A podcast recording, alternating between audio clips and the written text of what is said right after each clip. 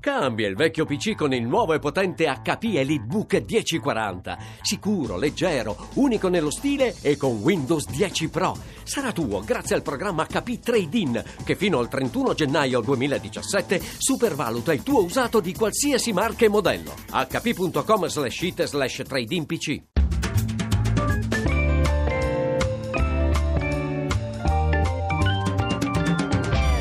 Il campionato? Rivediamolo alla radio.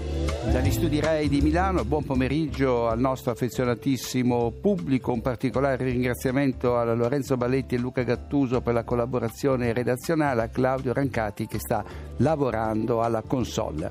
Partiamo come di consueto con l'anticipo di mezzogiorno, Milan-Crotone finita con il successo dei rossoneri per 2 a 1. Il primo episodio coincide però con il vantaggio del Crotone al 25 gol di Falcinelli.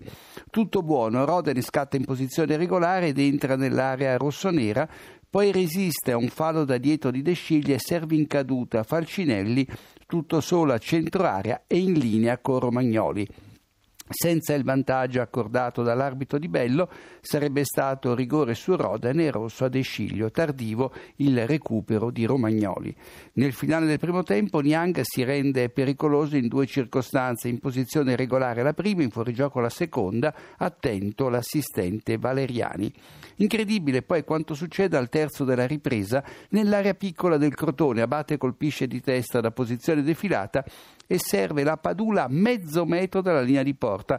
L'attaccante rossonero si incarta e calcia il pallone sulla propria mano, mancando la rete del vantaggio.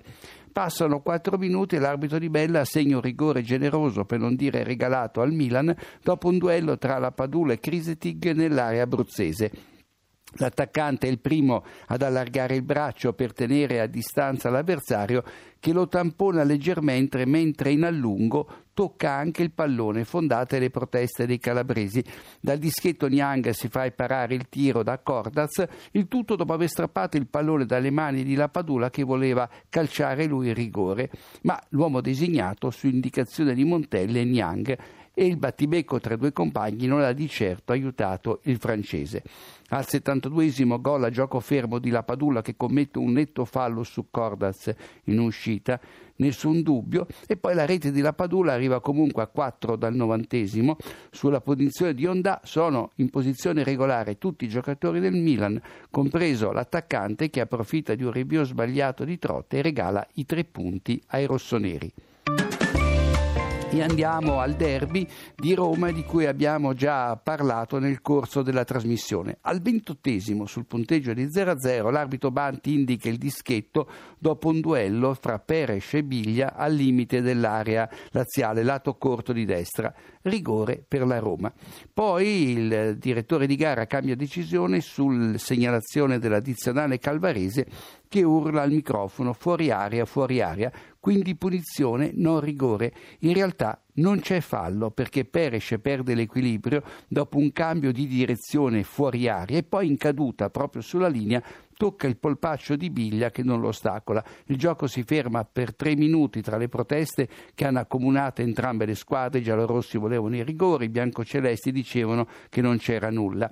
Biglia si prende la munizione e qualche minuto più tardi rischia l'espulsione dopo un contatto ravvicinato con l'arbitro. La Roma passa in vantaggio nella ripresa in seguito ad una incredibile ingenuità di Wallace il difensore della Lazio, poco fuori dalla propria area, non riesce a superare Strottman con un goffo colpo di tacco e regala il pallone all'avversario che segna. Poi si accende una rissa. L'autore del gol getta dell'acqua a Cataldi, uno dei panchinari di Inzaghi, che si vendica prendendolo per il colletto della maglia e Strottman si accascia come colpito dal miglior Tyson. Rosso a Cataldi, giallo all'olandese, che avrebbe meritato anche lui di essere espulso. Curioso di vedere quale decisioni prenderà la Roma nei confronti del del suo giocatore. E andiamo a Pescara, dove la squadra di casa in pieno recupero ha raggiunto il Cagliari in 10.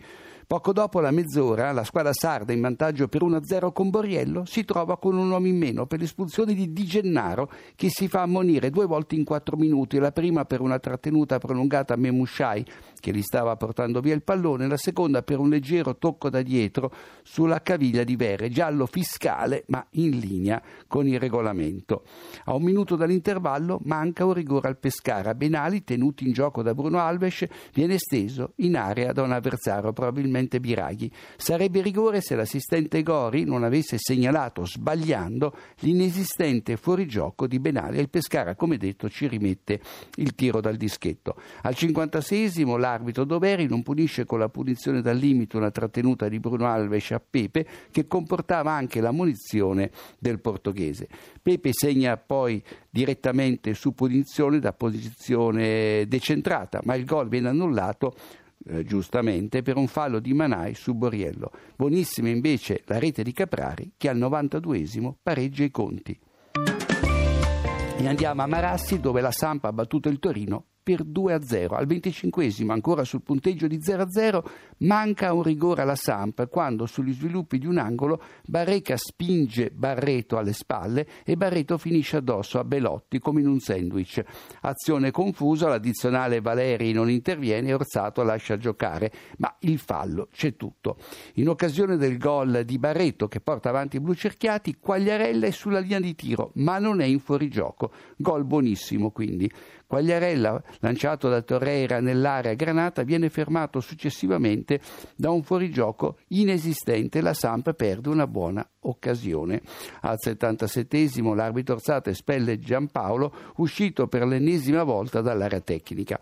A un minuto dal novantesimo Maxi Lopez pareggia di testa su cross di Zappacosta, ma l'arbitro annulla giustamente la rete per il fuorigioco dell'argentino che è di mezzo metro oltre Pereira, ultimo difensore doriano. Poi arriverà la rete di Schick in pieno recupero.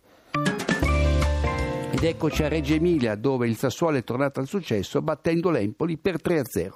Nel primo tempo l'arbitro Gavillucci assegna giustamente due rigori alla squadra di casa. Il primo è causato al ventiduesimo da un'uscita bassa del portiere Skorupski, poi ammonito sulle gambe di Ragusa, neanche una protesta dal dischetto. Pellegrini non perdona. Il secondo rigore arriva al 35 quando Croce, allargando il braccio, intercetta il tiro di Pellegrini.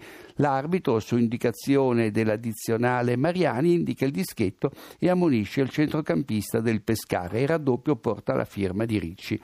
Sul finire del primo tempo Krunic, centrocampista del Pescara, rischia tantissimo perché in scivolata alza la gamba per colpire Acerbi. Per lui solo giallo, un mezzo regalo. Il Sassuolo triplica al 53 con Ragusa che in posizione regolare mette dentro il tiro di, Ru- di Ricci sfuggito a uno Skorupski in pessima giornata. E infine c'è una rete di Gilardino di testa ma in fuorigioco e l'arbitro annulla